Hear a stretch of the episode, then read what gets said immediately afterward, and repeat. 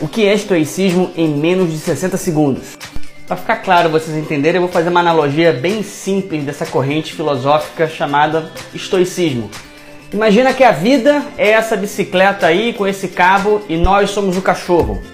Então, o cachorro, pouco ele pode fazer, que lado que ele vai, se ele vai para a direita ou vai para a esquerda. Ele tem poucas decisões em sua vida, mas ele pode escolher se ele vai pisar num caco de vidro, ele pode desviar de uma poça d'água, ele pode ter pequenos ajustes. E isso na corrente filosófica estoica acredita que é o mesmo de nós.